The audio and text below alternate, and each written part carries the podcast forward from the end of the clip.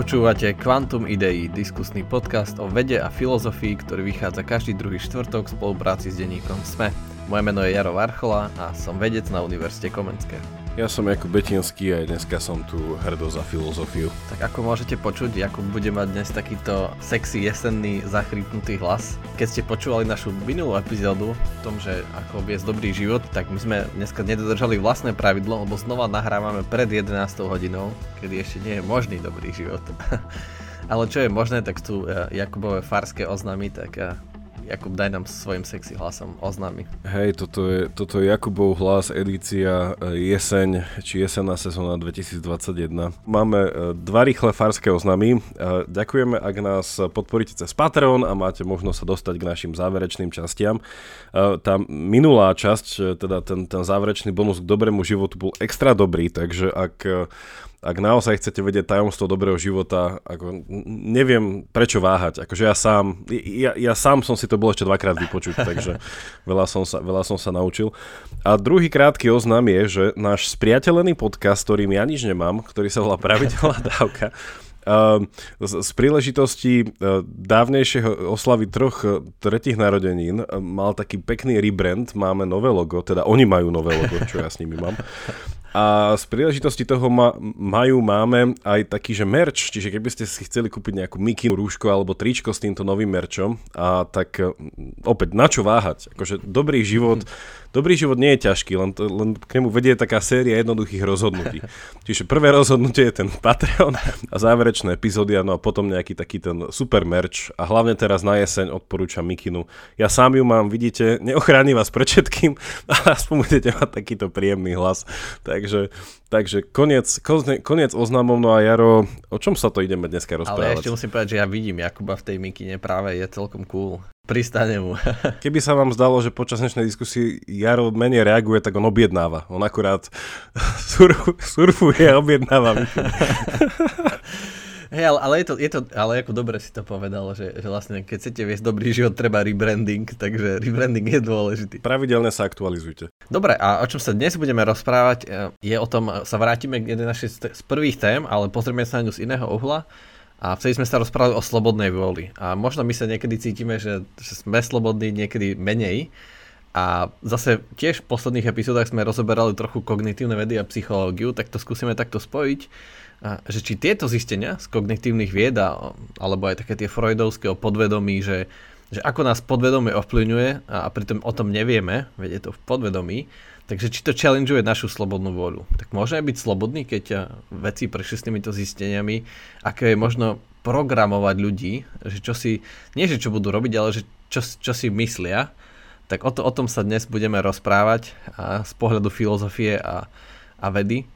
No a Jakub, tak uh, z, uh, niečo také je aj z filozofie, ako rozprávali sme sa už o slobodnej voli, ale niečo také, že je možné programovať iných ľudí, hovoril to filozof, takže že im je možno takýto inception, že vsunúť nejaké myšlienky a bez toho, aby o tom vedeli, e, že sú, že sú vlastne cudzie? No záleží na akej úrovni tejto našej, um, na úrovni programovania, lebo však mali sme, tu, mali sme tu aj takých odvážlivcov, ktorí teda by chceli normálne, že prostredníctvom nejakého social darwinizmu preprogramovať uh, celé ľudstvo, ak, ak toto by bol teda ten cieľ, čiže bol tu aj taký istý Herbert Spencer, ale asi, asi toto by nebolo úplne uh, tá vec, uh, že čo do, čo do preprogramovania nejakého kognitívneho.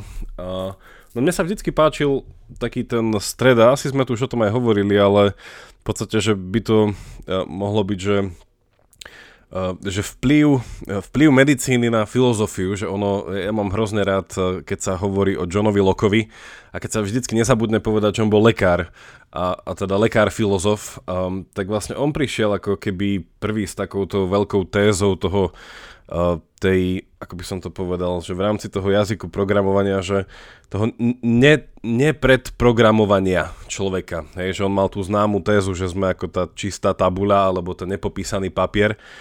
No a to je presne niečo to, čo sa ukazuje, že bolo nesprávne, že teda my nie sme, že my neprichádzame na svet ako nepopísané papiere a tak ďalej, že on to mal, ale on mal veľmi peknú teóriu, fakt, že v tomto, že ako lekár, že tá, že tá vedeckosť toho, že ako naše vedomie začína vznikať z nejakých takých nejakých jednoduchých impresí a, to, a tá krásna tá obrazotvornosť tým, že vlastne impresia Uh, v zmysle, že tam je to slovičko pres ako tlačiť do niečoho, že vlastne, že je to v, v, také vtlačenina, hej, že impresia je vtlačenina, že vlastne do našich zmyslov sa vtláča o naše okolie. Hej, a potom vlastne cez, tieto prvotné vtlačeniny my si vytvárame nejaký taký veľmi jednoduchý, ale nesprávny ešte pohľad o svete a tak sa to potom nejako z týchto jednoduchých impresí stávajú jednoduché myšlienky, No a potom, ako sme minule hovorili aj pri tých kognitívnych biasoch, že, že John Locke bol ten, ktorý by povedal, že všetko to funguje na báze tých asociácií, že to sa potom tak nejako spája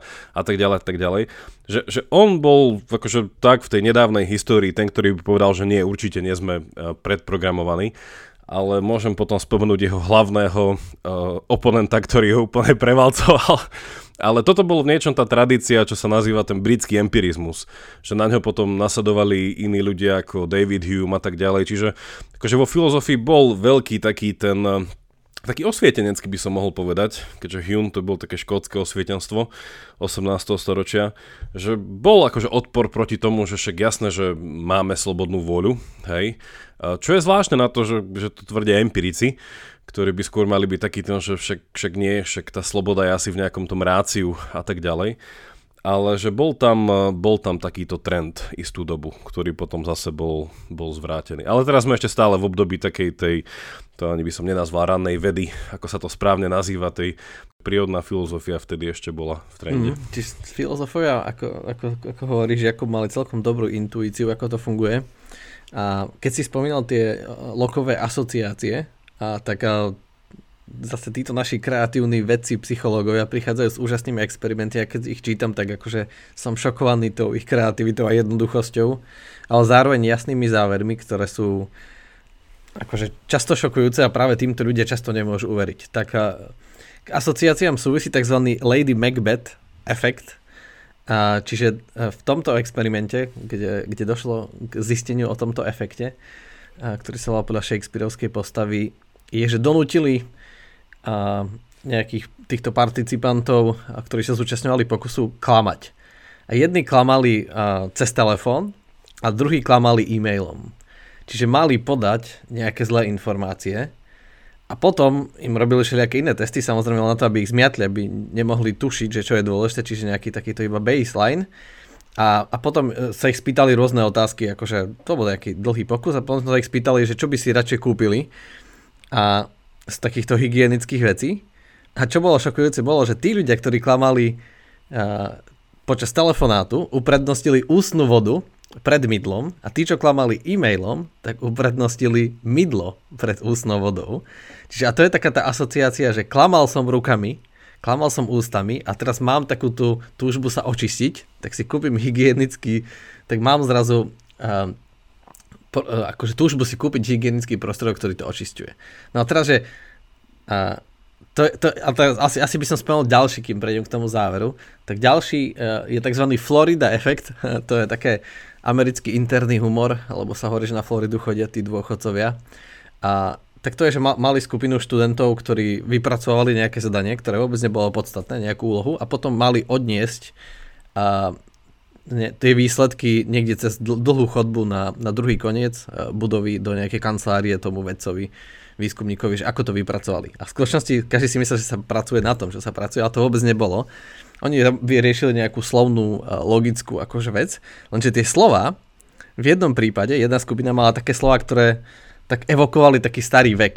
Hej? A tam bola presne tá Florida, jeseň, hej, a neviem čo, a sivé vlasy, západ slnka a neviem, také, také veci, ktoré evokujú proste starý vek a proste iní mali také, že, že jar, uh, radosť, šport. Čiže iba, a pritom ich úloha nebola nič rozmýšľaná tými slovami, iba akože ich nejak poukladať, ale ich podvedomie ich determinovalo v tom, že jasne tí, ktorí mali tie staré slova, im tá cesta na tú druhú stranu budovy trvala podstatne dlhšie ako tým, čo mali tie mladé slova. Hej? Čiže oni o tom nevedeli, ale ich podvedome tým, že narábalo s, ve- s vecami, ktoré evokujú uh, starší vek, tak kráčali pomaly a nevedeli prečo, lebo však nejako kráčať musíme a, a, a tí kráčali rýchlejšie. A to je také, že to ako šokujúce, však my chodíme do obchodu a niečo si kúpime, na niečo dostaneme chuť, alebo nejako kráčať musíme. Ale tieto výsledky ukazujú však, ale my nie sme až tak úplne slobodní v tom, že, že prečo raz kráčam pomaly a raz trochu rýchlejšie, tak to môže byť, že som determinovaný niečím, čo bolo predtým. Nejaké presne tieto asociácie, ktoré asociujú. A inak tento Florida efekt dokázali aj opačne. A tým, že ich donútili kráčať rýchlejšie alebo pomalšie, tak potom mali naopak také myšlienky, že keď niekoho donútite kráčať akože absolútne nezvyčajne pomaly nejakého mladého človeka, tak on potom začne mať takéto myšlienky, hej také tie opúšťacké, že á, už som starý a neviem čo a všetci zomrieme. To vie, ako, ako keby bola nejaká štatistika spravená z našich poslucháčov, keby ich niekto pozoroval, že, že pri počúvaní nášho podcastu, či kráčajú rýchlejšie alebo pomaly. Ja, ja, ja, ja dúfam, že pomalšie, i keď zase nechcem tým povedať, že náš podcast po, po, teda počúvajú um, vekové, teda ako, ako to povedať, že uh, ľudia prežívajúci jesen svojho života, ako si to už ty načal. Takže, takže, takže pohode nám kaste štatistiku a môžete aj behať pri tomto podcaste. Uh, všetky vekové kategórie behajte pri našich, uh, pri, pri našich týchto diskusiách. To by mňa zaujímalo, len ako by sme to mohli zistiť, takúto štatistiku, že, že čo ľudia, alebo ako, ako maj, čo si idú kúpiť potom, keď skončí náš podcast, alebo neviem čo. Jasné, jaké, že čo, však pôjdu na merch pravidelnej dávky.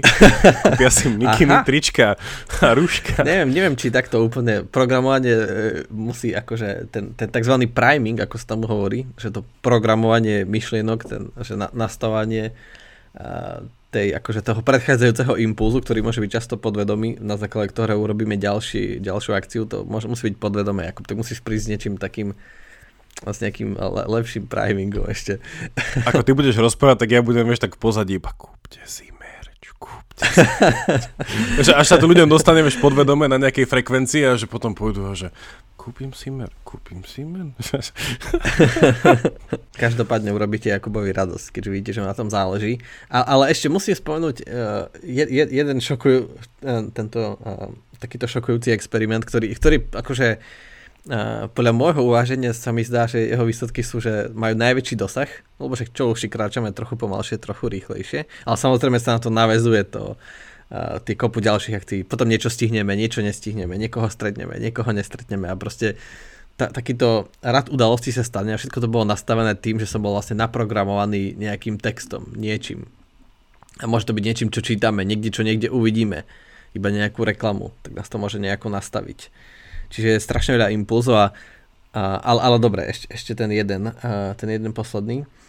Čiže um, nejaká firma povedala, že chce testovať uh, kvalitu audia na svojich slúchadlách a t- takých nejakých akože bezdrôtových, ale to bola iba zámienka pre psychologický experiment, že testovať audio. A teraz, ako to šikovne využili je, že je, počúvali nejaké správy, hej, čiže a to bolo dôležité, že počúvali počúvali nejaké, nejaké news, nejaké, nejaké správy a jedni mali akože snažiť sa kývať hlavou, ako keď súhlasíte. A čiže či napriek tomu počujú, keď kývu hlavou a druhí mali vrtieť hlavou, ako keď nesúhlasíte.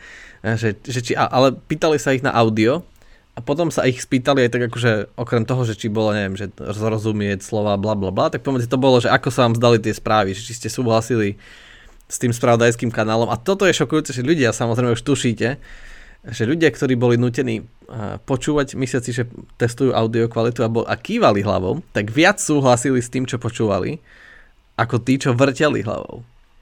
Čiže to je také, že že, že čo? Že, že iba akože niekto im povie, že mám robiť nejaký pohyb, hej, že vrtím hlavou a zrazu viac nesúhlasím s tým, čo počujem, že, že aká absurdnosť rozhodla o tom, že nie kvalita správ, ale, ale len to, že vlastne nejako som donútil svoje telo vlastne robiť ten náznak toho nesúhlasu alebo súhlasu.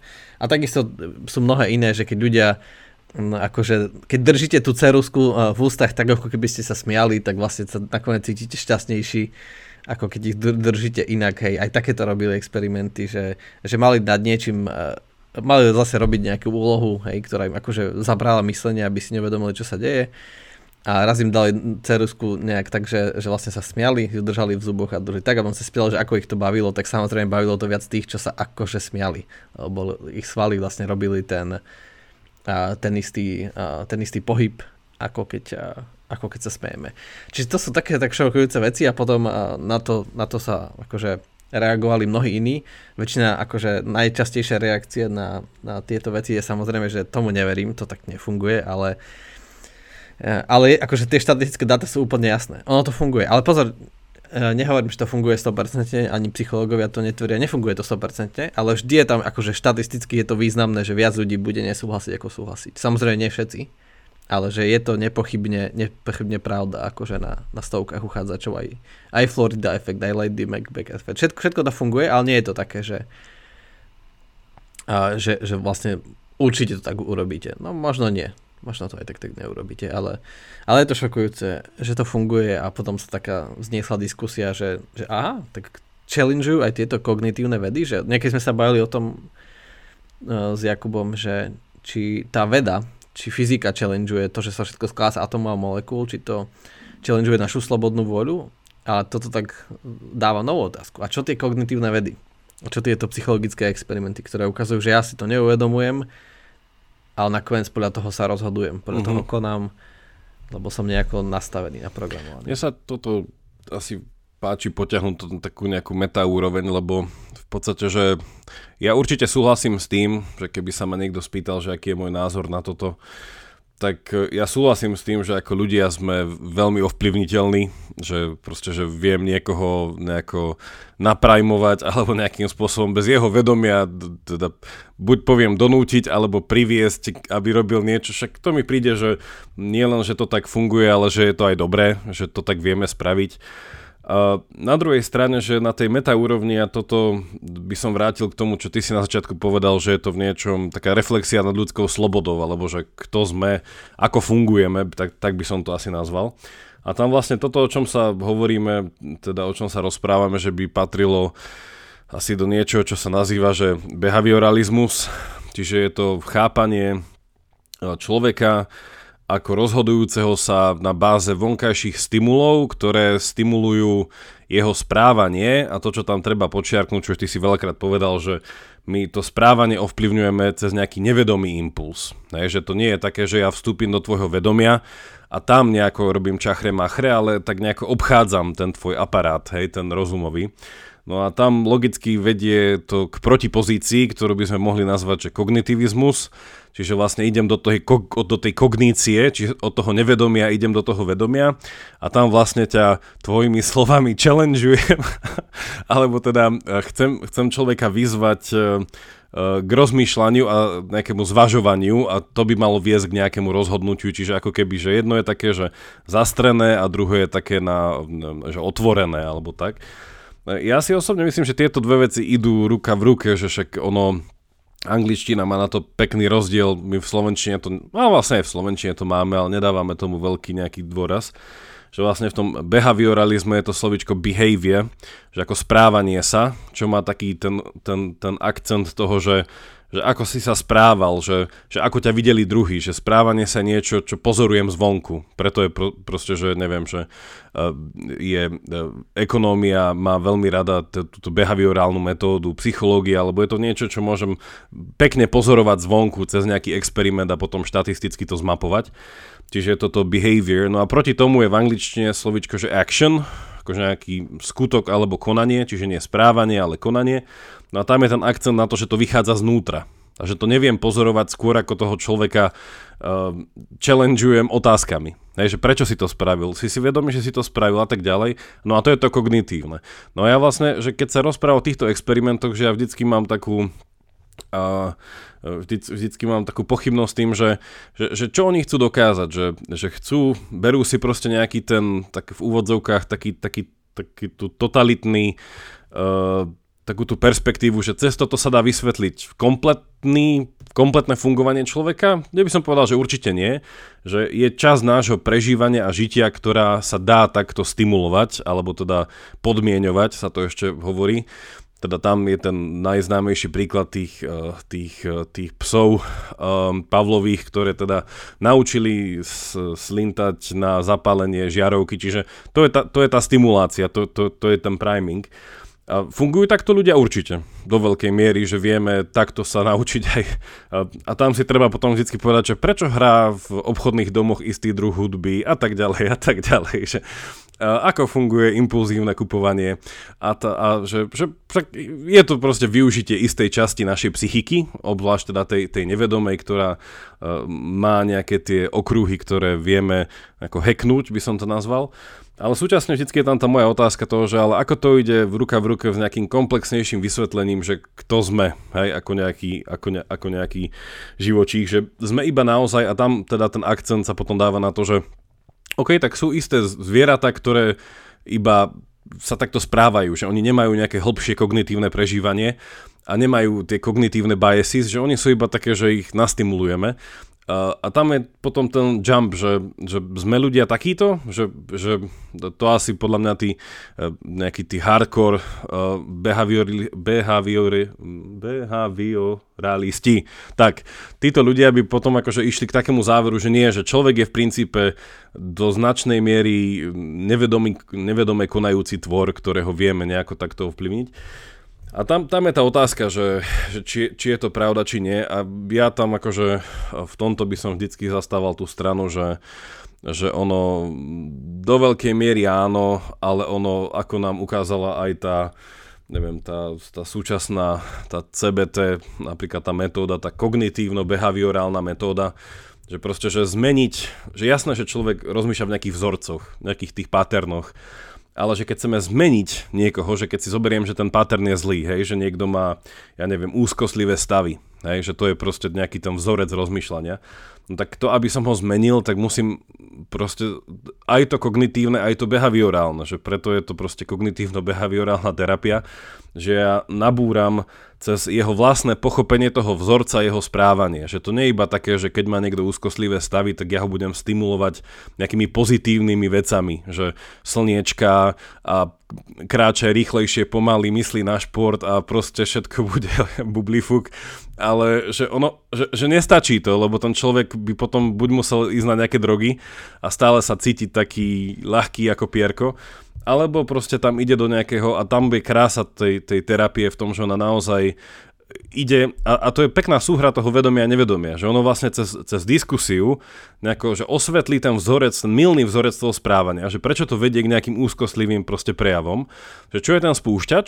A vlastne človeku to z toho nevedomia, že takto vlastne som si zaužíval rozmýšľať, to dá do vedomia a tam ten človek proste ako keby v športe sa pokusom, omylom a opakovaním učí rozpoznať ten spúšťač a potom vlastne neísť tou negatívnou proste reakciou do toho, že, že neísť do tej úzkostlivej reakcie a tak ďalej a tak ďalej. Čiže vlastne cez to kognitívne ideme do toho behaviorálneho, ale v niečom je to stále taký, to, také vracanie sa. Hej? Že preto ten šport mi tam príde ako, ako, fajn, uh, ako fajn metafora, že keď sa niekto učí nejakému pohybu, že proste chce mať správne, chce, neviem, že robiť nejaký bedrový ohyb alebo niečo, tak jasné, že vie, ako to robiť, ale aj to musí robiť. Že je tam aj to správanie, ale aj to nejaké mentálne predtým.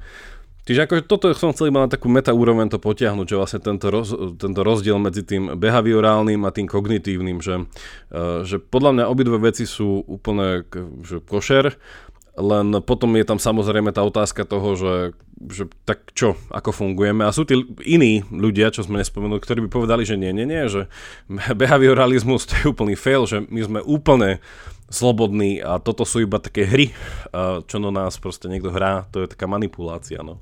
Takže aj tak sa dá na to mhm. pozrieť. Hej, len aby sme zase nes, nespájali to slovo kognitívny so slovom slobodný, lebo práve toto challengeuje, že možno aj tie kognitívne pokusy ukazujú, že, že aj na tej úrovni nie sme slobodní. Kognitívny neznamená slobodný, tak, ono tak, aj pri tom behaviorálnom, že sme, sme do veľkej miery slobodní, ale že kognitívny mm-hmm. v zmysle taký, že ten mentálny, no, že rozmýšľavý a tam sú tie biasy, o ktorých sme hovorili v minulosti. Takže tiež, áno, áno, áno. A, pre, a presne tieto, tieto pokusy na priming ukazujú, že vlastne na tej mentálnej úrovni vlastne nie sme až takí slobodní.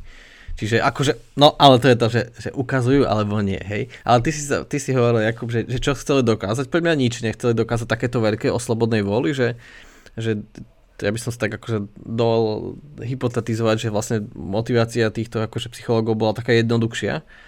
A že, že ideme akože, že, preč, že či môžeme, hej, že, že, že si to, pozorujeme to na sebe a že prečo niekedy robím to, to, tak sa to skúsim vysvetliť, ale že to skôr akože filozofi na to nabalili tú diskusiu, že či to nejako teraz, že súvisí so slobodnou voľou alebo nie. A tam je to, že ten priming môže byť vždy použitý proti nám že tam niektorý filozof, ktorý chcel dokázať už, že chcel dokázať, že vlastne tieto kognitívne vedy ukazujú, že nemáme slobodnú vodu, tak sa mohol naprimovať bez toho, aby to o tom vedel. To znamená, že použil nejaké skryté axiómy, ktoré vlastne, alebo odignoroval veci, tak aby mu sedel ten výsledok, alebo aj opačný, ktorý spovedal, že máme slobodnú voľu, tak použil podvedome, hej? Lebo na to existujú, na tie kognitívne experimenty existujú odpovede. A jedna z tých odpovedí, napríklad keď sa vrátime k tomu Florida efektu, je, že v skutočnosti tí ľudia konali zámerne že vlastne to nebolo, že oni kráčali pomalšie, pretože ich niekto naprogramoval, že boli neslobodní. Nie, oni zámerne, pretože nevedeli si to uvedomiť, ale vlastne reflektovali niečo, čo sa udialo. A preto, ako sme minule hovorili o tých bajsoch, tak niekedy človek, keď... A, teda neviem, či sme to presne spomínali, ale je niekedy známe, že ako náhle sa ľudia, dvaja ľudia rozprávajú a zrazu sa povie niečo náročné, tak automaticky obidvaja zastanú. A to je preto, že, vlastne to je taký ten podvedomý, ale zároveň zámerný pohyb, že chcem využiť všetku moju kapacitu na to, aby som sa nad tým zamyslel, lebo teraz si nadhodil akože veľkú otázku, alebo veľký problém, alebo vystane nejaký konflikt, tak ľudia zastanú, lebo aj to kráčanie si vyžaduje nejakú energiu, nejakú časť môjho mozgu, ktorý musí ovládať tie nohy, tak vtedy zastanú, aby sme mali plnú sústredenosť. Ale to je niečo, čo som robil podvedome, ale zámerne lebo ja to chcem reflektovať. A takisto to môže byť, že OK, boli tam nejaké slova, niečo sa teraz dialo, tak ja chcem možno slobodne reflektovať, a to, že slobodne, keď si to neuvedomujem, tak reflektovať nejakú tú jeseň, hej, nejakú tú jeseň, tú starobu, tú Floridu, hej, že ako sa tam presťahujem, keď budem americký dôchodca. A, tak, a, tak chcem to nejak reflektovať, tak preto kráčam pomalšie, že šetrím viac energie, ale že že, tu, že dá sa to takto obrátiť, teda v tomto prípade. A v iných prípadoch sa dá odpovedať, že, a, že to je taký ten známy filozofický paradox, keď poznáte Buridanov osol, ten Buridanov paradox, a, tak sa dá povedať, že v niektoré sú doslova, že, že niektoré tieto nastavenia, tieto experimenty sa podobajú tomu Buridanovi oslovi. Keď nepoznáte, tak to rýchlo pripomeniem, že ne, už ne, že keď máme nejakého osla, ktorý je rovnako hladný a rovnako smedný, čiže úplne rovnako a medzi ním je, zrazu sa ocitne pred neviem, vedrom vody a kôpkou sena, tak vlastne nakoniec zomrie od hladu aj od smedu, lebo keď je rov, úplne rovnako hladný ako, a rovnako smedný, tak vlastne neexistuje žiaden impuls, aby sa mohol racionálne rozhodnúť preto alebo to. A takisto aj tieto pokusy sa môžu podobať tomuto Buridenovom paradoxu, že vlastne neexistuje nejaký, nejaký dôvod, prečo by som sa mal nakloniť na jednu alebo druhú stranu, tak tam vlastne funguje takýto malý priming, že aj u tohto osla, že on je nejak rovnako hladný alebo smedný, tak ho nejak poposuniem bližšie k tomu, no tak jasné, že keď trochu drgnem a už sa ocitne bližšie, neviem, vedra vody, tak sa možno napije. Hej, že to je to, že, že nakoniec ta, toto sa môže diať v tých experimentoch, že vlastne tých ľudí tak nastavím k tomu. Hej, ale, ale zase nesedí to veľmi s tým Landy Macbeth, Macbeth efekt, že sa ľudia majú potrebu očistiť. Aj také zaujímavé bolo, že iba keď neviem, dáte ľuďom čítať nejaký príbeh, ako niekto vraždí, nejak, zavraždil svojho kolegu, nejakú detektívku alebo niekoho a oni sa na tým na, na chvíľu vzžijú, tak možno budú mať väčšiu chuť, akože väčšiu potrebu cítiť sa umyť lebo majú proste nečisté myšlienky, tak sa potrebujeme z toho umyť. Hej, alebo ja neviem, že, že také, takéto veci, ale to môže byť také, že hm, neviem, že, že tá, tá, a to tak poukazuje na to, že, že tá naša interakcia so svetom je úplne že šialená, fascinujúca, lebo je jasné, že my sme si tento svet nevymysleli a že tie impulzy sú neslobodné, lebo ja som ten svet predsa nevymyslel a ja nerozhodujem o tom, čo uvidím za rohom. Jednoducho tam bude to, čo tam je a samozrejme ma to ovplyvní, lebo ja na to musím reagovať, ale a dá sa to otočiť takto, že, že to moje reagovanie je také, že nie je ani slobodné, ani neslobodné, jednoducho, jednoducho musím nejako reagovať, lebo je to v, v širšom obraze mojich zámerov, čiže neviem, prežiť a byť šťastný, alebo to a to, tak podľa toho reagujem. Alebo, alebo to vlastne robím, uh, niekedy to aj stíham robiť zámerne. No ale tuto vidno, že, že keď ľudia majú a, že to je to, že, že prečo sa hovorí, že ľudia by mali ako často reflektovať a v tichosti, a, tak to je presne, že, že keď sme oslobodení od tých impulzov, tak my si môžeme vytvoriť nejaký tento seba reflexiou lepšie poznať svoje vzorce správania a potom sme lepšie reagovať. Čiže mali by sme, to by malo byť určite varovanie, že aký sme susceptibilní na, na reklamu, čiže na ten priming, že hoci kto vás môže staviť, aby ste si kúpili merch pravidelnej dávky, napríklad. Alebo takíto šikovní re- reklamní psychológovia, ktorí všetko možné dajú do tých, do tých krátkých klipov, alebo na tie plagáty a ani si to nevšimnete, tak vás to tak nastaví a my sme tomu akože susceptibilní, ale stačí jedna otázka možno, že potrebujem to, tak nakoniec to nekúpim, hej. Že keď mám tento zvyk seba reflexie, keď to je môj pattern, ako reagujem na veci, tak že vždy sa spýtam toho môjho väčšieho životného obrazu, a teda životného obrazu v zmysle životnej filozofie, že ako k tomu prispôjem, ako odpovedám dôležité otázky, tak zrazu môžem sa toho oslobodiť. Hej? Lebo tak, tak to, ľudia sa to skúma, skúmajú zvlášť s, s tým, že ako volia pri napríklad voľbách. A aj to zistili, že, že ľudia trochu inak volia v takýchto morálnych otázkach a podľa toho, že či tá volebná miestnosť bola v kostole alebo v škole že keď sa, dialo, že keď sa rozhodovalo v referendách niečo o vzdelávaní, tak ľudia, keď je to v škole, tak zrazu sú nejak nastavení tým, že sa ocitajú v škole. Ale to znova môže byť, že vidíte už sami teraz, že vlastne, OK, som v škole, tak ma to vlastne slobodne si uvedomím, aj keď si to možno neuvedomujem, ale zase uvedomím, že aha, školy existujú, tak asi by som mal predsa za to hlasovať, že dám viac svojich daní na, na vzdelávanie. Že vlastne nie je to až také úplne neslobodné. Že je to také pripomenutie, ale nefunguje to 100%. Že niektorých ľudí ani to nedonúti, hej. A, čiže aj tu ma napadlo taký veľmi e, negatívny príklad, ale keď už som, keď už som ho spomenul, tak ho spomeniem, že, že, a že ako je to teraz s tým covidom a vieme, že máme tu veľmi toxických uh, verejných ľudí, ktorí presvedčajú ľudí, aby sa nešli očkovať a neviem čo všetko, lebo, lebo vlastne nechcú ísť do väzenia. A, tak a, a, tak, a, ale niektorí ľudí sú tak presvedčení, že čo takéto šokujúci veľmi negatívny, že hovoril košický primár, kde vlastne ľudia zomierajú na COVID, tak stále sa nájdú niektorí, ktorí sa dusia doslova, lapajú po dychu a stále povedia, že žiadna taká choroba neexistuje proste. Ale väčšina z nich povie, že, že kiež by som sa dal zaočkovať. Hej. Hej. To, mi pripo- to mi pripomína to proste, že um, precedens, ktorý takíto ľudia majú z dejín filozofie, že ten, ten radikálny skeptik, ten Pirho, ktorý údajne ho jeho kamaráti museli uh, zachytávať, aby nespadol proste do, uh, do, do sopky, lebo teda neveril, že, uh, že, že realita nejako existuje, že proste bol taký skeptik, že popieral celú realitu a údajne potom niekde sa zabil, lebo no to neod... Čiže hej, no, to už je ten, to už je ten skepticizmus, ktorý už naozaj hraničí potom no, s bláznostvom, ale mne... Akože napadli mi dve veci k tomu, čo si aj hovorila v rámci tohto primingu a celkovo týchto behaviorálnych, ale aj kognitívnych uh, skutočností, že jedna je, doteraz si pamätám, Dáme na to aj link, čo e, Slavoj Žižek mal taký, taký, taký dokument. Ja som možno spomínal o kultúre, o modernej kultúre. My už sme sa raz bavili o Skrutonovi a jeho knižke o modernej kultúre. A aj Žižek má teda, teda tento, uh, tento slovinský uh, filozof, Uh, má ja iba takú... poviem takú medzipoznámku, že možno ho poznáte, to je ten filozof, čo sa rád fotí, ako rozmýšľa sedieť na záchode. To je, to áno, je áno. A to je Slavoj ktorý má, ktorý má také veľmi, uh, veľmi idiosynkratické tyky. No, každop, každopádne, tak, tak on mal um, uh, taký, taký jeden dokument um, spravený takej filmovej verzii, kde hovoril teda o rôznych uh, kultúrnych artefaktoch, ktoré sú presne presiaknuté takýmto nejakým primingom, alebo tak.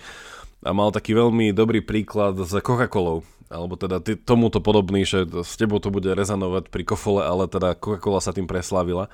Že ono je to v podstate, že, pre, že, že, že Coca-Cola v niečom je, že, um, že čo je hodnota Coca-Coly, že, že, že čo ju preslavujú, prečo ju ľudia chcú, hej? A opäť, že je to v niečom taký, že sa pracuje s hrozne veľa nevedomými takými nejakými vecami, že na jednej strane, že to sa predáva ten príbeh, že Coca-Cola je nejaké že synonymum nejakého osvieženia, nejakej až niečom slobody, takého nejakého uvoľnenia, a na druhej strane, že, a to bolo na tom veľmi zaujímavé, že Coca-Cola je Uh, taký nejaký, že konglomerát alebo také, že uh, správne načasovanie a konštalácia rôznych elementov, ktoré keby už len jeden tam nebol, tak to celé pada. Že vlastne Coca-Cola nie je ako produkt niečo hotové, ale musí to byť správne načasované a správne podané. A on sa tam zamýšľal veľmi filozoficky nad tým, že, že prečo Coca-Cola musí byť studená. Hej, že, že, že viete si predstaviť, že pijete teplú Coca-Colu? Že, že nie. Alebo že Coca-Colu, ktorá nemá nejaký ten, že, že proste to je, to je humač. Hej, že jasné, je to čierne, má to karamel, bude to mať asi ešte bublinky, ale že to, akože, to už stratí, že čo to je tá vec. Hej? Že, že, že tieto kvality, ktoré na to nám... A, a takým nejakým spôsobom, že my keď vidíme Coca-Colu, tak vždycky ju chceme chladenú, vždycky ju chceme nejakým spôsobom podávanú. A tento druh toho primingu a toho očakávania, ktorý od toho máme, on teda by to v svojom uh, takom tom veľmi vlastnom neomarxizme potom povedal, že takýmto druhom, takýmto spôsobom vlastne kapitalizmus hej, nás manipuluje čo do, čo do teda reklamy, obchodu a veľkého konzumerizmu.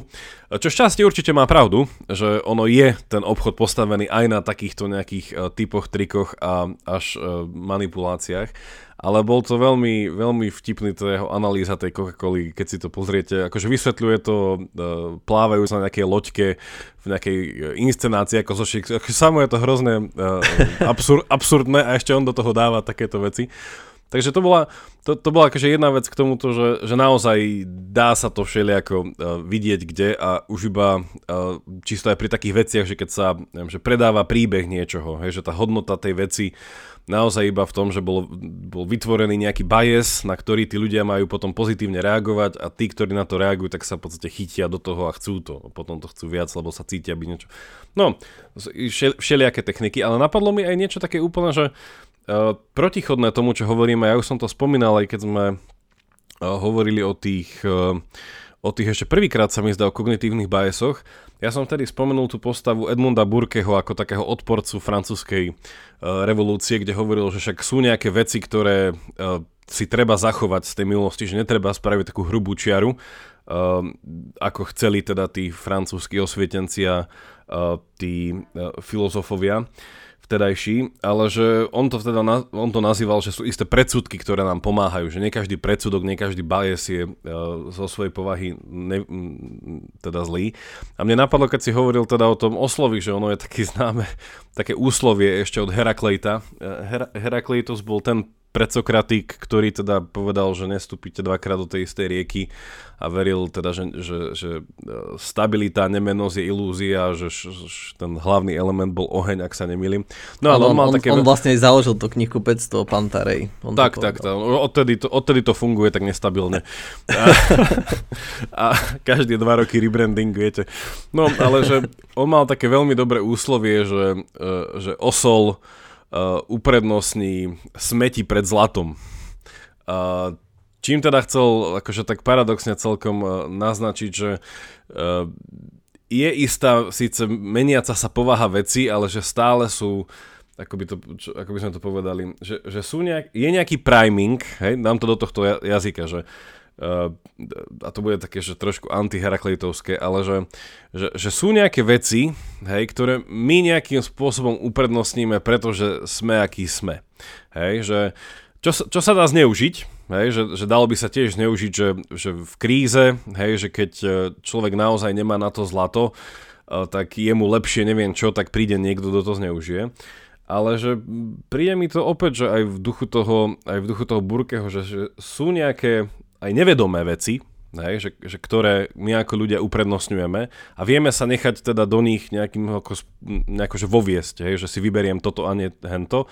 A nebol to môj vedomý výber, že nikto sa ma nespýtal, nebol, nemal som možnosti, nemal som čas na zváženie, nedal som informovaný súhlas, nič, ale že opäť, že, že nie je to zlé, hej, a nejako príklad príde, že apelovanie na nejakú uh, základnú ľudskú solidaritu, hej, a na niečo také, že ja neviem, sú také, sa hovorí, že však e, všetci, keď sa porežeme, krvácame, hej, alebo že proste, že, že nejaká tá nejaká hlbšia jednota, ktorá je v rámci ľudstva a že keď sa tieto veci a táto obrazotvornosť dáva do popredia napríklad pri nejakých živelných katastrofách, hej, pri akceptovaní utečencov, ktorí naozaj utekajú pred vojnou a tak ďalej, že, že keď sa naozaj chce poukázať na to, že však, však máme nejaký ten nevedomý, nejakú tú blízkosť, hej, že predsa len nie sme si človek človeku vlkom.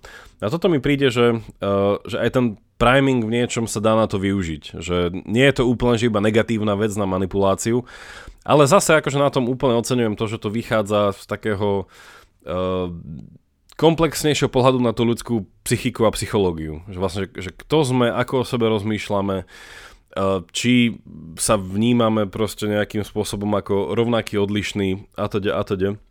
Čiže v tomto, v tomto mi tá, celá tá technika príde opäť, že využiteľná a je zneužiteľná a to, že to funguje, ma vôbec neprekvapuje. Že, že práve naopak, že, že však to je dobré, že to tak mhm. funguje. Mm, hej, to, to, to, má, to máš pravdu, Jakub, že, že, ale to sme aj spomínali aj minule, že vlastne tie biasy sú väčšinou vlastne dobré. Že to vlastne užitočné skratky alebo vzorce, ktoré si náš mozog a naše myslenie vytvára. A ono je to väčšinu času dobré, len presne, že má svoje slabé momenty, keď sa to dá presne zneužiť. Eh, že vlastne aj to podvedomie je užitočné veľmi pre náš život a pre naše myslenie, že nemusíme všetko automaticky, viete, koľko by nám to všetko trvalo, potom aj základné myšlienky a keby sme nevedeli kráčať bez toho, že si to uvedomujeme, že vlastne ako ukladáme nohy, tak vlastne by sme dokázali rozmýšľať, rozprávať sa pri kráčaní, by sme mohli iba kráčať. A, čiže, a, a mnohé iné veci. Čiže to, to je vlastne v skutočnosti veľmi, veľmi užitočné. Tak inak by sa dal povedať, že inak by sa to evolučne nevytvorilo, keby to nebola nejaká výhoda. A, takže že je, je, musí, musí to mať nejaký, nejaký zmysel. No a mne tak ešte, že keď sme to tak eh, rozprávali s takýmto, že ako to preniesť do toho, a si tu spomenul aj toho Slavoja Žižeka, a tak mi to tak napadlo, že, že ale však je kopu ľudí nerozhodných, tak dá sa urobiť nejaká paralela medzi nerozhodnými ľuďmi a tým buridonovým oslom, že, že čo majú títo ľudia za priming a potom mi tak došlo, že, že možno aj áno, že vlastne point toho argumentu tej metafory je, že neexistuje racionálny dôvod pre toho osla, že prečo by sa rozhodol, že či uprednostní smet alebo to. A takisto to môže byť, že ľudia, ktorí a, môžeme to tak pejoratívne povedať, že sú nerozhodní osly, vlastne, že tak môže znamenať, že nemajú nemajú nejakú racionálnu kapacitu sa rozhodnúť medzi jedným a druhým a nakoniec preto neurobia nič. Že keď nemám, ako sa že rozhodnúť, tak možno to tak funguje. Tak nakoniec neviem a teda sa nerozhodnem. A preto som náchylný iba k tomu, že ako ma niekto postrčí. Hej? Že keď nemám jasnú predstavu, že čo chcem, že čo chcem si kúpiť, čo potrebujem, nikdy som sa na tým nezamyslel, tak jasné, že ma tá reklama ľahko postrčí, lebo ja som v tom momente ako ten osol a nemám, nevidím žiaden racionálny dôvod, prečo by som sa tak rozhodol, tak jasné, že som veľmi náchylný. A tak to bolo aj s tými voľbami, že štatisticky je to významné, ale nie je to ani zďaleka, že všetci. Že, že to nie je tak, že každý, kto bude v tom kostole, tak bude voliť za morálne otázky a každý, kto bude v tom, tak bude proste v tej škole, tak bude podporovať vzdelávanie alebo neviem čo, nejaké inštitúcie, keď to bude na úrade. A to akože štatisticky to je jasné, že to je trochu sa nakloní, ale nie, akože nie všetci, ani zďaleka, ani zďaleka nie všetci. Čiže nefunguje to tak, hej? že to asi poznáte, že iba nerozhodní ľudia sa rozhodnú v poslednej chvíli, koho hodia vo voľbách, možno podľa toho, kde to bude, čo uvidia cestou, koho uvidia, neviem, v komisii, ale tí, čo tam idú rozhodní, tak vlastne je jedno, že kde sa to ocitnú tie voľby, že kde, kde je volebná miestnosť, tak nakoniec sú rozhodnutí, čo idú robiť, majú jasnú predstavu. Zapadá do nejakej vízie zaujímavé, čo hovorí, že mi to príde také, že na úrovni toho e, behavioralizmu, že ak e, ľudia nie sú zvyknutí viac menej, že, e, že istou cestou premýšľania, že, že čo si mám vybrať, ako si mám vybrať, prečo si, či, či toho nejakého kognitivizmu a hľadania dôvodov a dobrých dôvodov a úmyslov, že tí, tí ľudia si naozaj sú zvyknutí, že ich niekto postrčí pri, pri takej voľbe a že a počúvajú na, na také niečo. Na druhej strane mi príde, a ono to kedysi, ja som to čítal, sa mi za C.S. Lewis to mal v, nejakej, v nejakom románe, že, že, že najľahšie sa dá ovplyvniť ľudí, ktorí čítajú noviny. V zmysle toho, že tí sú tak zvyknutí sa zamýšľať, že veľmi radi, že veľmi radi sú, keď vy ich donútite zamyslieť sa na ni a, a zmenia názor. Hej, že, že, že tí ľudia, ktorí sú na, na tej opačnej sfére toho, že, že sú takí v tom, v tom kognitivizme, že radí proste tak, tak dúmajú, čítajú, hľadajú, rozmýšľajú, takže oni sú v niečom uh, rýchlejšie ochotní zmeniť názor, že teda si povedia, že aj tak je to nejakým spôsobom, že uh, je veľa možností a veľa sa zamýšľať a Takže že ono to má jedno aj druhé takéto svoje úskalie, že v tom, eh, v, t- v takom v tom simulovaní tých, teda stimulovaní, nie simulovaní, stim, stimulovaní ľudí, ale súčasne aj v presviečaní ľudí, že aj to mi príde niekedy proste problém, že, že či ľudia uh, majú nejaké veci, ktoré by už neustúpili, alebo že či sme ustavične presvedčiteľní na niečo, a to bola asi tá C.S. Lewisová pointa vtedy, že proste, že tam to chcela si rozlišiť medzi nejakým takým bežným teraz sa ospravedlňujeme našim kaviarianským kamošom, že takým, takým tým kaviarianským intelektuálom, ktorý proste číta a proste, že v niečom nie sú veci, za ktoré by šiel na tú barikádu, i keď vlastne v niečom asi takí tí francúzskí intelektuáli by išli. A na druhej strane nejakom človeku, čo sa až tak veľmi nejako nezaujíma o to každodenné politické dianie, ale že má nejaké tie svoje sedimentované hodnoty, ktoré sú pre ňo sveté. Ale to už možno je nejaká falošná dichotómia, takže opäť sú tam nejaké, určite sú tam nejaké biasy. Všetci tam majú nejaký bias. Takže stále nie som ani, ani sám seba som nenaprajmoval a nepresvedčil, že ako je to teda s tou uh, slobodnou voľou a kognitívnymi vedami, že nakoľko veľmi to challengeujú, ale, ale tie odpovede, ktoré, ktoré som spomínal a ktoré, ktoré som sa dočítal, tak akože mi prídu ako tak dostačujúce. Čiže zatiaľ môžem, kým nepríde nejaký ďalší silný experiment a jeho výsledky, tak myslím, že môžem povedať, že až tak úplne to nemôže ohrozovať našu slobodnú vôľu, lebo však nemôžeme si zase myslieť, že naša slobodná voľa je totalitná v zmysle, že si môžem myslieť úplne, čo chcem, že som absolútne slobodný od sveta, od impulzov, to určite nie. Ani, ani od svojej podstaty, že vlastne viem viem bežať iba takto rýchlo, kráčať takto rýchlo, rozmýšľať, vidieť iba tieto vlnové dĺžky, počuť iba nejaké frekvencie. Čiže nie sme úplne akože všemocní, takže takáto, takúto slobodu nikdy ne, sme nemali, čiže taká nemôže byť ohrozená. A v tom našom, akože, neviem, ja to stále vidím možnosť reflektovať, a reflektovať akože, že slobodne a vytvárať si nejaké zámery. Takže Hej, ale, ale každopádne tieto, tieto výsledky sú úžasné, aj, aj tie mená sú dobré, nie? Že Florida efekt, Lady Macbeth efekt, to akože treba uznať, že, že veľmi kreatívne mená. Buridadov paradox a vlastne dobre to pomenovať, to je tiež dôležitý priming. To potom má taký uh, väčší, väčší zvuk.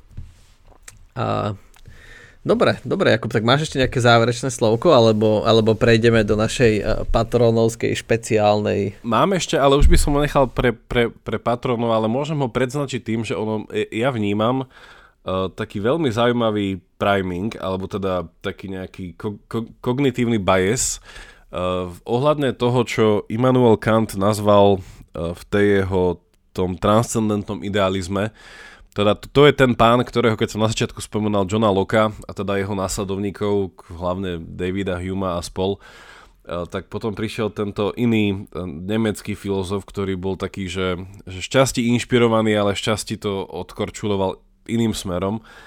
A on teda povedal, že my nemôžeme byť nepopísané uh, tie nejaké strany, ale že máme že isté nejaké transcendentné, uh, že nejaké, že nejaké naše vedomie presahujúce nejaké koncepty, ktoré, bez ktorých nevieme rozmýšľať vôbec. Hej, že tie keby tam neboli, tak vlastne my nevieme robiť nič. Nemôžeme si povedať, že naša mysel začína úplne prázdna a potom sa nejako ideme rozmýšľať. No on tam vtedy povedal, že, že existujú, že to sme asi aj spomínali, že, že také Eh, čisté intuície nášho uh, rozmýšľania a to je, že, že my nevieme rozmýšľať inak ako v čase a v priestore a potom, že nevieme uh, rozmýšľať nekauzálne. Hej, že my nevieme len tak rozmýšľať, že veci so sebou nesúvisia. Či už tá kauzalita je tá asociačnosť a viac korelácia, alebo je to nejaká tvrdá, proste logická kauzalita, že to už je jedna diskusia. No a toto chcem proste o chvíľku spojiť s tým, že ako, ako my ľudia niekedy toto je ten príklad dobrého primingu alebo dobrého biasu, že my si dneska musíme na novo uvedomovať, že, že my naozaj nevieme uh, odtelesniť naše premýšľanie. Že my si to tak nejako naivne predstavujeme, že my sme proste také tie dekartovské mysle, ktoré vedia len tak, uh, len tak premýšľať, ale podľa mňa, že, ten, uh, že, že my sme vždycky boli a budeme nastavení a naprogramovaní tak, že musíme brať do úvahy vždycky ten priestor, v ktorom sme a to naše telo. Čiže o tomto, o tomto poviem trošku viac už o chvíľu. OK. Asi veda by neprotestovala, že, že sa to musí diať v čase a priestore a že kauzalita musí byť. Vlastne však o tom je veda a o tom sú aj tieto experimenty, že odhaľujeme nejaké kauzality. Takže to je to ultimátne. No dobre, takže iba nechám takú otvorenú otázku z mojej strany na záver, že, že, že ako, ako vlastne primuje svojich followerov Slavoj Žižek, keď sa necháva odfotiť, ako rozmýšľa na záchode. Pre mňa to je veľká záhada, že prečo vytvára takéto e, absurdné situácie. Možno to má niečo s tým časopriestorom, ale to necháme tak. Tak každopádne, ďakujem, že ste nás počúvali a, tešíme sa na vás na budúce. Na budúce to bude na 50 dávka a čeknite pravidelnú dávku a ich rebranding. Tak majte sa pekne. Majte sa a páči sa mi, že v Jarovom podvedomí už tá pravidelná dávka už to tu dávkuje. neviem, ako, sa, neviem, ako sa mi to podarilo, ale za týchto 50 minút som Jara naprajmoval, že robíme pravidelnú dávku a nie Quantum Idei. Takže tešíme sa na 50. Quantum Idei na budúci. Ahojte. Ahojte.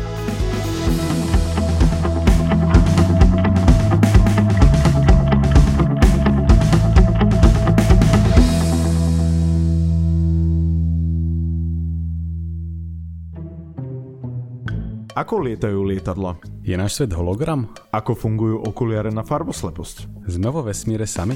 Odkiaľ prichádzajú komety? A ako sa žije na vesmírnej stanici? Moje meno je Jozef. Moje je Samuel. A na takéto otázky hľadáme odpovede vo Vedatorskom podcaste. Ktorý vychádza pravidelne každý týždeň v útorok. Nájdete ho na všetkých podcastových aplikáciách. A na stránkach denníka Sme.